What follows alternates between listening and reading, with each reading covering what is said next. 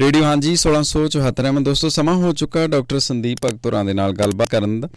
ਅੱਜ ਦੇ ਦਿਨ ਸਾਡੀ ਸਿਹਤ ਸੰਬੰਧੀ ਕਿਹੜੀਆਂ ਨੇ ਜਾਣਕਾਰੀਆਂ, ਉਹ ਆਪਾਂ ਜਾਣਦੇ ਆਂ ਤੇ ਉਹਦੇ ਦਰਮਿਆਨ ਬੇਨਤੀ ਕਿ ਜੇਕਰ ਤੁਹਾਡਾ ਕੋਈ ਸਵਾਲ ਹੈ ਸਿਹਤ ਸੰਬੰਧੀ ਤੇ ਉਹ ਤੁਸੀਂ ਸਾਨੂੰ ਇਸ ਚਲਦੀ ਗੱਲਬਾਤ ਦੇ ਦਰਮਿਆਨ ਸਾਡੇ ਫੇਸਬੁੱਕ ਜਾਂ ਫਿਰ ਸਾਡੇ WhatsApp ਨੰਬਰ 0447171674 ਦੇ ਉੱਤੇ ਭੇਜ ਸਕਦੇ ਹੋ ਤਾਂ ਕਿ ਆਪਾਂ ਡਾਕਟਰ ਸਾਹਿਬ ਅੱਗੇ ਸਵਾਲ ਰੱਖ ਸਕੀਏ। ਫਿਲਹਾਲ ਆਪਾਂ ਆਨਰ ਕਰਦੇ ਹਾਂ ਡਾਕਟਰ ਸੰਦੀਪ ਭਗਤ ਜੀ ਨੂੰ। ਡਾਕਟਰ ਸਾਹਿਬ, ਸਵਾਗਤ ਤੁਹਾਡਾ। ਸਤਿ ਸ਼੍ਰੀ ਅਕਾਲ, ਤੁਸੀਂ ਆਨਰ ਹੋ। ਸਤਿ ਸ੍ਰੀ ਅਕਾਲ ਜੀ। ਸਾਰੇ ਸੁਣਨ ਵਾਲਿਆਂ ਨੂੰ, ਸਾਰੇ ਰੇਡੀਓ ਹਾਂਜੀ ਪਰਿਵਾਰ ਨੂੰ, ਨਵੇਂ ਸਾਲ ਦੀਆਂ ਬਹੁਤ ਬਹੁਤ ਮੁਬਾਰਕਾਂ। ਅੱਜ ਜਿਹੜਾ ਮੈਂ ਨਵਾਂ ਸਾਲ ਚੜਿਆ, ਇੱਕ ਨਵੀਂ ਖੋਜ ਬਾਰੇ ਥੋੜੀ ਜੀ ਜਾਣਕਾਰੀ ਦਿੰਦੇ ਹੋਏ ਪ੍ਰੋਗਰਾਮ ਸ਼ੁਰੂ ਕਰਦੇ ਹਾਂ ਇਸ ਸਾਲ ਦਾ। ਕੱਲ ਔਰ ਪਰਸੋਂ ਦੀ ਨਿਊਜ਼ ਮੈਲਬਨ ਤੋਂ ਹੀ ਹੈ, ਜਿਹੜੀ ਕਿ ਵਰਲਡ ਲੈਵਲ ਤੇ ਕਾਫੀ ਪ੍ਰੋਮਿਸਿੰਗ ਲੱਗ ਰਹੀ ਹੈ ਕਿ ਟਾਈਪ 1 ਡਾਇਬੀਟੀਜ਼ ਜਿਨ੍ਹਾਂ ਦੇ ਵਿੱਚ ਇਨਸੂਲਿਨ ਦੀ ਇੰਜੈਕਸ਼ਨਸ ਦੀ ਲੋੜ ਪੈਂਦੀ ਹੈ, ਉਹਦੇ ਤੇ ਮੈਲਬਨ ਦੇ ਕੁਝ ਖੋਜਦਾਨਾਂ ਨੇ, ਡਾਕਟਰ ਨੇ ਦੇਖਿਆ ਬਈ ਕੁਝ ਅਗਰ ਸੈਲਸ ਅਸੀਂ ਟ੍ਰਾਂਸਪਲਾਂਟ ਕਰਦੇ ਆ ਤਾਂ ਪੈਨਕ੍ਰੀਆਸ ਜਿਹੜਾ ਇਨਸੂਲਿਨ ਬਣਾਉਂਦਾ ਸਾਡਾ ਮੈਦਾ ਉਹ ਜਿਹੜਾ ਦੁਬਾਰਾ ਤੋਂ ਸੈੱਲ ਸ਼ਾਇਦ ਦੁਬਾਰਾ ਇਨਸੂਲਿਨ ਬਣਾਉਣ ਲੱਗ ਪੈਣ। ਅਗਰ ਇਹ ਅੱਗੇ ਜਾ ਕੇ ਜਿਹੜੇ ਟ੍ਰਾਇਲਸ ਹੁੰਦੇ ਨੇ ਜਾਂ ਹੋਰ ਅੱਗੇ ਨੂੰ ਇੱਥੇ ਖੋਜ ਹੁੰਦੀ ਹੈ, ਕਾਮਯਾਬ ਹੁੰਦਾ ਹੈ, ਤੋ ਇਹਦੇ ਨਾਲ ਹੋ ਸਕਦਾ ਹੈ ਕਿ ਇਨਸੂਲਿਨ ਦੇ ਇੰਜੈਕਸ਼ਨ ਦੀ ਲੋੜ ਨਾ ਪਵੇ ਜਾਂ ਘਟ ਜਾਵੇ। ਸੋ ਅਸੀਂ ਬੜੇ ਮਾਨ ਨਾਲ ਔਰ ਬੜੇ ਬੇਸਬਰੀ ਨਾਲ ਇੰਤਜ਼ਾਰ ਕਰ ਰਹੇ ਹਾਂ ਵੀ ਇਸ ਜਿਹੜੀ ਸ਼ੂਗਰ ਦੀ ਬਿਮਾਰੀ ਟੀਕਿਆਂ ਵਾਲੀ ਹੈ, ਉਹਦੇ ਤੋਂ ਲੋਕਾਂ ਨੂੰ ਰਾਹਤ ਮਿਲ ਸਕੇ। ਤੇ ਉਮੀਦ ਕਰਦੇ ਹਾਂ ਕਾਮਯਾਬੀ ਹੋਏਗੀ। ਡਾਕਟਰ ਸਾਹਿਬ, ਇਸ ਤੋਂ ਪਹਿਲਾਂ ਵੀ ਆਪਾਂ ਇਹਦੇ ਉੱਤੇ ਗੱਲ ਕਰ ਚੁੱਕੇ ਹਾਂ। ਇਸ ਤੋਂ ਪਹਿਲਾਂ ਵੀ ਇਦਾਂ ਦੀਆਂ ਰਿਪੋਰਟਾਂ ਆ ਚੁੱਕੀਆਂ ਨੇ। ਮੈਨੂੰ ਲੱਗਦਾ ਹਰ ਸਾਲ ਹੀ ਕੁਝ ਨਾ ਕੁਝ ਇਦਾਂ ਦਾ ਜ਼ਰੂਰ ਆਉਂਦਾ ਸੁਣਨ ਦੇ ਵਿੱਚ। ਉਸ ਤੋਂ ਅੱਗੇ ਕਿਉਂ ਨਹੀਂ ਗੱਲਬਾਤ ਵਧਦੀ? ਜਦੋਂ ਇਨੀਸ਼ੀਅਲ ਜਿਹੜੇ ਟ੍ਰਾਇਲ ਕਰਦੇ ਨੇ, ਉਹ ਸਭ ਤੋਂ ਪਹਿਲਾਂ ਸ਼ੁਰੂ ਹੁੰਦੇ ਨੇ ਲੈਬੋਰੇਟਰੀ 'ਚ, ਫਿਰ ਐਨੀਮਲ ਸਟੱਡੀਜ਼ ਹੁੰਦੀਆਂ, ਫਿਰ ਹਿਊਮਨਸ ਤੇ। ਤੇ ਇਹ ਸਾਰੇ ਫੇਜ਼ਸ ਦੇ ਵਿੱਚ ਵੀ ਕਈ ਵਾਰੀ ਕੀ ਹੁੰਦਾ ਕਿ ਇਨੀਸ਼ੀਅਲ ਰਿਜ਼ਲਟਸ ਵਧੀਆ ਨੇ।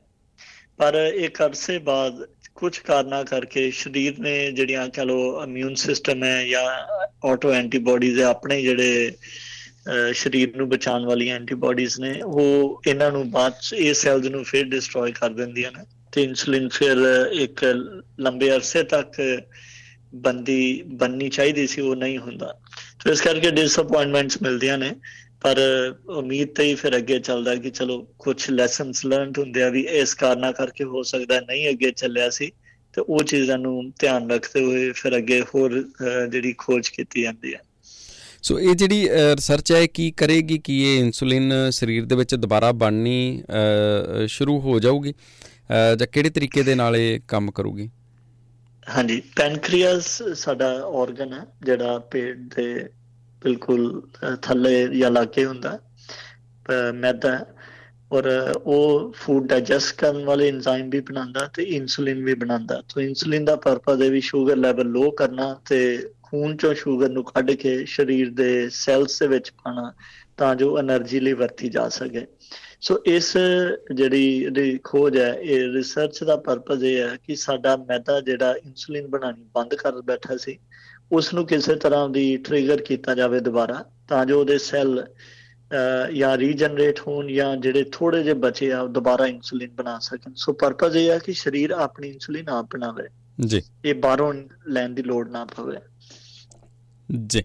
ਸੋ ਇਹ ਜਿਹੜਾ ਟਾਈਪ 1 ਦੇ ਲਈ ਹੀ ਕੰਮ ਆਊਗਾ ਜਾਂ 올 ਟੂਗੇਦਰ ਜਿਹੜੇ ਹੋਰ ਵੀ ਟਾਈਪ 2 ਵਾਲੇ ਨੇ ਉਹ ਵੀ ਕਈ ਇਨਸੂਲਿਨ ਦੇ ਉੱਤੇ ਹੁੰਦੇ ਇੰਜੈਕਸ਼ਨ ਤੇ ਚਲੇ ਜਾਂਦੇ ਨੇ।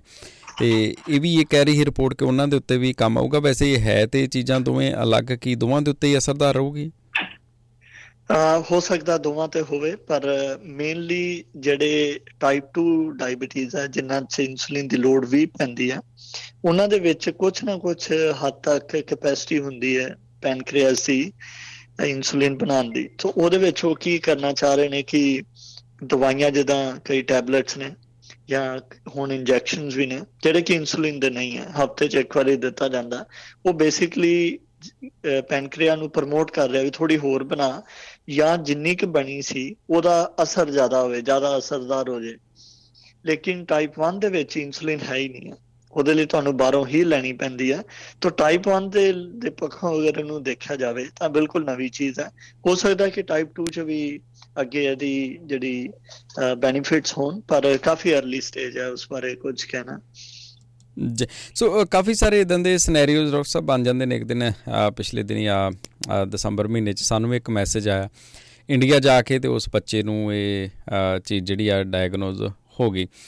ਉਸ ਤੋਂ ਬਾਅਦ ਫਿਰ ਉਹਨਾਂ ਨੂੰ ਕਾਫੀ ਜ਼ਿਆਦਾ ਸਮੱਸਿਆ ਆ ਰਹੀ ਇੱਥੇ ਵੀ ਸਾਨੂੰ ਵੀ ਕਾਲ ਆਈ। ਸੋ ਕੀ ਇਹਦੀ ਵਜ੍ਹਾ ਕੀ ਹੈ ਕੁਝ ਇਨੀਸ਼ੀਅਲੀ ਆਪਾਂ ਕਈ ਚੀਜ਼ਾਂ ਜੇ ਧਿਆਨ ਰੱਖ ਸਕੀਏ ਜਾਂ ਸਮੇਂਦਰ ਸਮੇਂ ਜੇਕਰ ਕੋਈ ਨਹੀਂ ਕਿਸੇ ਨੂੰ ਨੌਲੇਜ ਜਾਂ ਨਹੀਂ ਪਤਾ ਲੱਗ ਪਾਉਂਦਾ ਤੇ ਦਵਾਈ ਬੂਟੀ ਨਹੀਂ ਉਹਨੂੰ ਸਹੀ ਸਮੇਂ ਸਿਰ ਮਿਲ ਪਾਉਂਦੀ ਤਾਂ ਹੋਰ ਕੀ ਆਪਾਂ ਕਰ ਸਕਦੇ ਆ ਇਦਾਂ ਦਾ ਜਿਹਦੇ ਨਾਲ ਬਹੁਤਾ ਨੁਕਸਾਨ ਨਾ ਹੋਵੇ ਸਰੀਰ ਦਾ। ਹਾਂਜੀ। ਜੇ ਅਸੀਂ ਡਾਇਬੀਟੀਜ਼ ਨੂੰ ਦੇਖਦੇ ਨਾ ਜੀ ਤੋ ਟਾਈਪ 1 ਡਾਇਬੀਟੀਜ਼ ਜਿਹੜੀ ਆਮ ਤੌਰ ਤੇ ਬੱਚਿਆਂ 'ਚ ਪਰ ਯੰਗ ਐਡਲਟਸ ਦੇ ਵਿੱਚ ਵੀ ਡਾਇਗਨੋਸ ਹੁੰਦੀ। ਸੋ ਬੇਸਿਕਲੀ ਉਹਦੇ 'ਚ ਬਿਲਕੁਲ ਹੀ ਹੁਣ ਪੈਨਕ੍ਰੀਆਸ ਇਨਸੂਲਿਨ ਨਹੀਂ ਬਣਾ ਰਿਹਾ। ਸੈੱਲ ਜਿਹੜੇ ਜਿਨ੍ਹਾਂ ਨੇ ਇਨਸੂਲਿਨ ਬਣਾਣੀ ਸੀ, ਉਹ ਖਤਮ ਹੋ ਗਿਆ, ਮਰ ਗਿਆ। ਆਮ ਤੌਰ ਤੇ ਉਹਦਾ ਕਾਰਨ ਇਹ ਜਾਣਿਆ ਜਾਂਦਾ ਵੀ ਕੋਈ ਨਾ ਕੋਈ ਇਨਫੈਕਸ਼ਨ ਹੋਇਆ। ਆਮ ਤੌਰ ਤੇ ਵਾਇਰਲ ਇਨਫੈਕਸ਼ਨ ਜਿਹਦੀਆਂ ਐਂਟੀਬਾਡੀਜ਼ ਬਣੀਆਂ, ਉਹਨਾਂ ਨੇ ਵਾਇਰਸ ਨੇ ਨੂੰ ਮਾਰਨ ਦੇ ਨਾਲ ਨਾਲ ਇਹ ਸਮਝਿਆ ਕਿ ਆਵਲੇ ਸੈੱਲ ਵੀ ਬਾਹਰੋਂ ਆਏ ਨੇ ਤੇ ਉਹਨਾਂ ਨੂੰ ਆਪਣੇ ਬਾਹਰਲੇ ਸੈੱਲ ਸਮਝ ਕੇ ਉਹਨਾਂ ਨੂੰ ਕੰਪਲੀਟਲੀ ਡਿਸਟਰੋਏ ਕਰਤਾ। ਤੋਂ ਇਹ ਅਬਾਊਟ 5 7 ਜਾਂ 8% ਆਫ 올 ਡਾਇਬੀਟਿਕ ਜਿਹੜੇ ਨੇ ਟਾਈਪ 1 ਨੇ, ਪਰ ਮੇਨਲੀ ਟਾਈਪ 2 ਜਿਹੜੇ ਕਿ ਖਰਾਕ ਜਾਂ weight ਦੇ ਕਾਰਨ ਹੁੰਦੇ ਆ। ਇਹਦੇ ਵਿੱਚ ਹੱਲੇ ਤੱਕ ਦੀ ਰਿਸਰਚ ਇਹ ਸ਼ੋ ਕਰਦੀ ਵੀ ਹੋ ਸਕਦਾ ਹੈ ਕੁਝ ਜੈਨੇਟਿਕ ਰੀਜ਼ਨ ਦੇ ਉਹ ਚੀਜ਼ਾਂ ਨੂੰ ਆਪਾਂ ਚੇਂਜ ਨਹੀਂ ਕਰ ਸਕਦੇ। ਅਨਲਾਈਕ ਕਿ ਟਾਈਪ 2 ਡਾਇਬੀਟੀਜ਼ ਜਿਹਨੂੰ ਅਸੀਂ ਲਾਈਫਸਟਾਈਲ ਡਾਇਬੀਟੀਜ਼ ਕਹਿੰਦੇ ਆ ਯਾਨੀ ਆਪਣਾ ਭਾਰ ਵੀ ਠੀਕ ਰੱਖੋ, ਖੁਰਾਕ ਠੀਕ ਰੱਖੋ। ਇਹਦੇ ਵਿੱਚ ਨਾ ਖੁਰਾਕ ਦਾ ਲੈਣਾ ਦੇਣਾ, ਨਾ ਦੂਜੇ ਲਾਈਫਸਟਾਈਲ ਦਾ ਬੱਚਿਆਂ ਦੇ ਵਿੱਚ। ਤੋ ਕੁਝ ਇਨਫੈਕਸ਼ਨਸ ਜਿਹੜੇ ਕਿ ਵਾਇਰਲ ਇਨਫੈਕਸ਼ਨ ਸੋਚੇ ਜਾਂਦੇ ਆ। ਸਿੰਪਟਮ ਵਾਈਜ਼ ਬੱਚੇ ਆਮ ਤੌਰ ਤੇ ਬੜੇ ਥਕੇ ਨੇ ਵੋਮਿਟਿੰਗ ਜਾਂ ਪੇਟ 'ਚ ਦਰਦ ਹੋ ਰਹੀ ਹੈ ਤੇ ਅਸੀਂ ਅਣਗਹਿਲੀ ਜੀ ਕਰ ਜਾਂਦੇ ਆ ਵੀ ਸ਼ਾਇਦ ਬੱਚਾ ਥੱਕ ਗਿਆ ਹੈ ਜਾਂ ਵੈਸੇ ਹੀ ਕਈ ਬੱਚੇ ਕਹਿੰਦੇ ਰਹਿੰਦੇ ਢਿੱਡ ਪੀੜ ਹੋਈ ਹੈ। ਤੋਂ ਇੱਕ ਇਹ ਕਾਮਨ ਹੀ ਸਿੰਪਟਮਸ ਨੇ ਜਿਹੜੇ ਕਿ ਬੱਚਿਆਂ ਨੇ ਰਿਪੋਰਟ ਕੀਤੇ ਸੀ, ਪਰ ਉਹ ਟਾਈਮਲੀ ਫੋਲੋ ਅਪ ਨਹੀਂ ਕੀਤੇ। ਰਿਸਰਚ ਇਹ ਵੀ ਸ਼ੋ ਕਰਦੀ ਹੈ ਵੀ ਜੇ ਆਪਾਂ ਟਾਈਮਲੀ ਫੋਲੋ ਅਪ ਵੀ ਕਰ ਲੈਂਦੇ, ਤਾਂ ਵੀ ਪੂਰੀ ਤਰ੍ਹਾਂ ਇਹਨੂੰ ਨਹੀਂ ਰੋਕਿਆ ਜਾ ਸਕਦਾ, ਕਿਉਂਕਿ ਜਦੋਂ ਡਿਸਟਰਕਸ਼ਨ ਹੋਣ ਲੱਗ ਪੈਂਦੀ ਇਨਸੂਲਿਨ ਸੈਲ ਸੈਲਸ ਸੀ ਤੇ ਉਹ ਰੋਕਣੀ ਬਹੁਤ ਮੁਸ਼ਕਲ ਹੈ, ਉਹਦੀ ਐਸਾ ਕੋਈ ਦਵਾਈ ਨਹੀਂ ਹੈ। ਪਰ ਇਹਦੀ अर्ਲੀ ਰੈਕੋਗਨੀਸ਼ਨ ਦਾ ਫਾਇਦਾ ਇਹ ਹੋ ਜਾਂਦਾ ਕਿ ਇਨਸੂਲਿਨ ਜਿਹੜੀ ਬਹੁਤ ਜ਼ਰੂਰੀ ਹੈ ਬੱਚਿਆਂ ਲਈ ਦੇਣੀ, ਤਾਂ ਜੋ ਸਰੀਰ 'ਚ ਸ਼ੂਗਰ ਦੇ ਲੈਵਲ ਸਹੀ ਰਹਿਣ, ਜਿਹੜੀ ਗੁਰਦੇ ਨੇ ਉਹ ਸਹੀ ਕੰਮ ਕਰਨ ਜਿਹੜੇ ਪੀਐਚ ਹੈ ਜਾਂ ਐਸਿਡਿਟੀ ਹੈ ਖੂਨ ਦੇ ਵਿੱਚ, ਉਹਦਾ ਲੈਵਲ ਸਹੀ ਕੀਤਾ ਜਾ ਸਕੇ ਤੇ ਬੱਚੇ ਅੱਗੋਂ ਤੋਂ ਪੂਰੀ ਗਰੋਥ ਉਹਨਾਂ ਦੀ ਨਾਰਮਲ ਹੋਵੇ।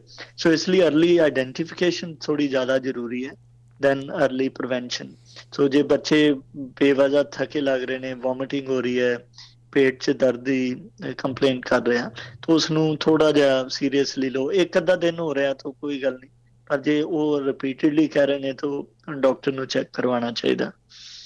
ਜੀ। ਡਾਕਟਰ ਸਾਹਿਬ, ਇੱਕ ਸਵਾਲ ਹੀਗਾ। ਕਹਿੰਦੇ ਨੇ ਕਿ 7 ਸਾਲ ਦਾ ਬੱਚਾ ਇਹਨਾਂ ਦਾ ਤੇ ਉਹਦੇ ਚਿਹਰੇ ਦੇ ਉੱਤੇ ਵਾਈਟ ਸਪੌਟ ਜਿਹੜੇ ਨੇ ਉਹ ਆ ਰਹੇ ਨੇ। ਕੋਈ ਸੁਜੈਸ਼ਨ ਹਾਂਜੀ। ਸੋ ਆਮ ਤੌਰ ਤੇ ਅਸੀਂ ਇਹਨੂੰ ਖਰਾਕ ਦੇ ਨਾਲ ਰਿਲੇਟ ਕਰਦੇ ਨੇ। ਆਪਣੀ ਇੱਕ ਸੋਚ ਵੀ ਇਹ ਵੀ ਨਵਾਂ ਤੇ ਜਾਂ ਚਿਹਰੇ ਤੇ ਸਕਿਨ ਤੇ ਜੇ ਕੋਈ ਪੈਚਸ ਆਣ ਲੱਪੇ ਨੇ, ਤੇ ਹੋ ਸਕਦਾ ਖਰਾਕ ਸਹੀ ਨਹੀਂ। ਪਰ ਕਾਫੀ ਕੇਸਿਸ ਦੇ ਵਿੱਚ ਖਰਾਕ ਬਿਲਕੁਲ ਸਹੀ ਹੁੰਦੀ ਹੈ। ਫਿਰ ਵੀ ਉਸ ਤੋਂ ਇਲਾਵਾ ਤੁਸੀਂ ਡਾਈਟ ਬਾਰੇ ਦੇਖ ਸਕਦੇ ਹੋ ਆਪਣੇ ਬੱਚੇ ਦੀ ਔਰ ਉਹਦੇ ਨਾਲ ਨਾਲ ਵਿਟਾਮਿਨ ਡੀ ਕਿਉਂਕਿ ਚਾਹੇ ਅਸੀਂ ਆਸਟ੍ਰੇਲੀਆ ਰਹਿੰਦੇ ਆ ਕਾਫੀ ਸਨ ਮਿਲਦਾ ਫਿਰ ਵੀ ਅਸੀਂ ਸਨ ਐਕਸਪੋਜ਼ਰ ਉਹਨਾਂ ਨਹੀਂ ਲੈਂਦੇ, ਜਿੰਨਾ ਕਿ ਅਸੀਂ ਅਦਰਵਾਈਜ਼ ਲੈ ਸਕਦੇ ਆ ਸੋ ਇੱਕ ਵਿਟਾਮਿਨ ਡੀ ਔਰ ਡਾਈਟ ਦੋ ਹੀ ਚੀਜ਼ਾਂ ਨੇ ਜਿਨ੍ਹਾਂ ਦਾ ਤੁਸੀਂ ਧਿਆਨ ਰੱਖ ਸਕਦੇ ਹੋ।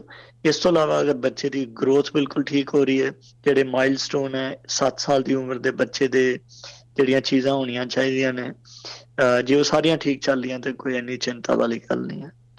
ਸੋ ਹੋਰ ਕੋਈ ਦਵਾਈ ਦੀ ਕੋਈ ਜ਼ਰੂਰਤ ਨਹੀਂ ਹੈ? ਆਪਣੇ ਆਪ ਠੀਕ ਹੋਣਗੇ? ਨਹੀਂ ਹੈ ਸੱਚ ਵਿਟਾਮਿਨ ਡੀ ਦਾ ਤੁਸੀਂ ਦੇਖ ਸਕਦੇ ਕੋ ਕਾਮਨ ਚੀਜ਼ ਹੈ ਜਿਹੜੀ ਥੋੜੀ ਆਪਾਂ ਅਣਗਹਿਲੀ ਕਰ ਜਾਂਦੇ ਆਪਾਂ ਅਹਿਮੀਅਤ ਨਹੀਂ ਦਿੰਦੇ ਇਹਨੂੰ। ਸੋ ਇਹਦੇ ਚ ਕਈ ਮਾਪੇ ਇਦਾਂ ਵੀ ਕਹਿੰਦੇ ਆ ਕਿ ਬੱਚਾ ਬਾਹਰ ਖੇਡਦਾ ਰਿਹਾ ਵਾ ਇਹ ਧੁੱਪੇ ਖੇਡਣੋਂ ਨਹੀਂ ਹਟਦਾ ਕਿਆ ਬੜਾ ਤੇ ਉਹਦੀ ਵਜ੍ਹਾ ਕਰਕੇ ਵੀ ਉਹ ਮੰਨਦੇ ਆ ਵੀ ਵਾਈਟ ਸਪੌਟ ਆ ਗਏ ਨੇ। ਇਨਫੈਕਟ ਉਹਦੇ ਨਾਲ ਇੱਥੇ ਐਜ਼ ਯੂ نو ਥੋੜਾ ਟੈਨਿੰਗ ਹੋ ਜਾਏਗੀ ਜ਼ਿਆਦਾ ਸਕਿਨ ਡਾਰਕ ਹੋ ਜਾਏਗੀ। ਹਾਂ ਜੇ ਕਾਫੀ ਦੇਰ ਹੋਏ ਤਾਂ ਉਸ ਤੋਂ ਬਾਅਦ ਹੁੰਦਾ ਪਰ ਉਹ ਐਡਾ ਵੱਡਾ ਇਸ਼ੂ ਨਹੀਂ ਹੈ। ਜੇ ਬਾਹਰ ਜ਼ਿਆਦਾ ਖੇਲਦਾ ਪਰ ਵੈਰੀ ਅਨਲਾਈਕਲੀ ਕਿ ਜ਼ਿਆਦਾ ਬੱਚੇ ਇੱਥੇ ਬਾਹਰ ਜ਼ਿਆਦਾ ਦੇਰ ਖੇਲਦੇ ਨੇ। ਸੋ ਉਹਦੇ ਨਾਲ ਕੋਈ ਲੈਣਾ ਦੇਣਾ ਨਹੀਂ ਹੁੰਦਾ।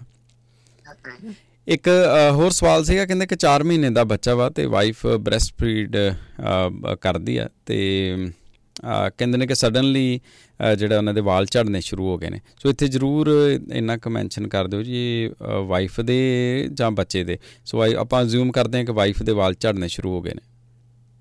ਹਾਂਜੀ। ਤੋਂ ਮੈਂ ਦੋਵਾਂ ਦੇ ਲੈ ਕੇ ਚੱਲਦਾ। ਆਪਾਂ ਵਾਈਫ ਤੋਂ ਜਾਣੇ ਕਿਉਂਕਿ adults most likely case scenario particularly mother ਦੇ ਵਿੱਚ ਲੈਕਟੇਟਿੰਗ ਵਾਲ ਬ੍ਰੈਸਟ ਫੀਡਿੰਗ ਐਸ ਸੱਚ ਦਾ ਕੋਈ ਲੈਣਾ ਦੇਣਾ ਨਹੀਂ। ਸੋ ਪਲੀਜ਼ ਕੰਟੀਨਿਊ ਬੱਚੇ ਲਈ ਮਾਂ ਦਾ ਦੁੱਧ ਸਭ ਤੋਂ ਇੰਪੋਰਟੈਂਟ ਹੈ।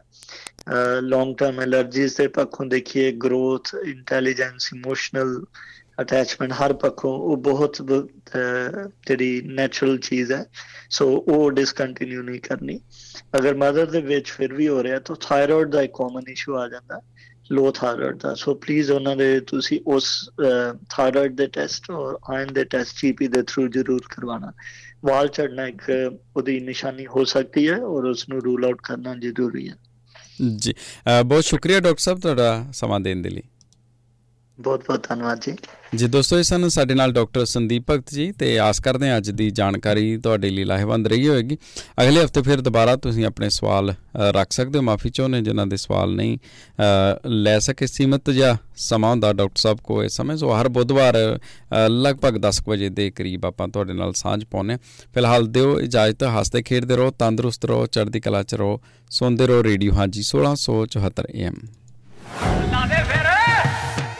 ਹਾਂਜੀ ਓਏ ਹਾਂਜੀ ਹਾਂਜੀ। ਹਾਂਜੀ ਰੇਡੀਓ।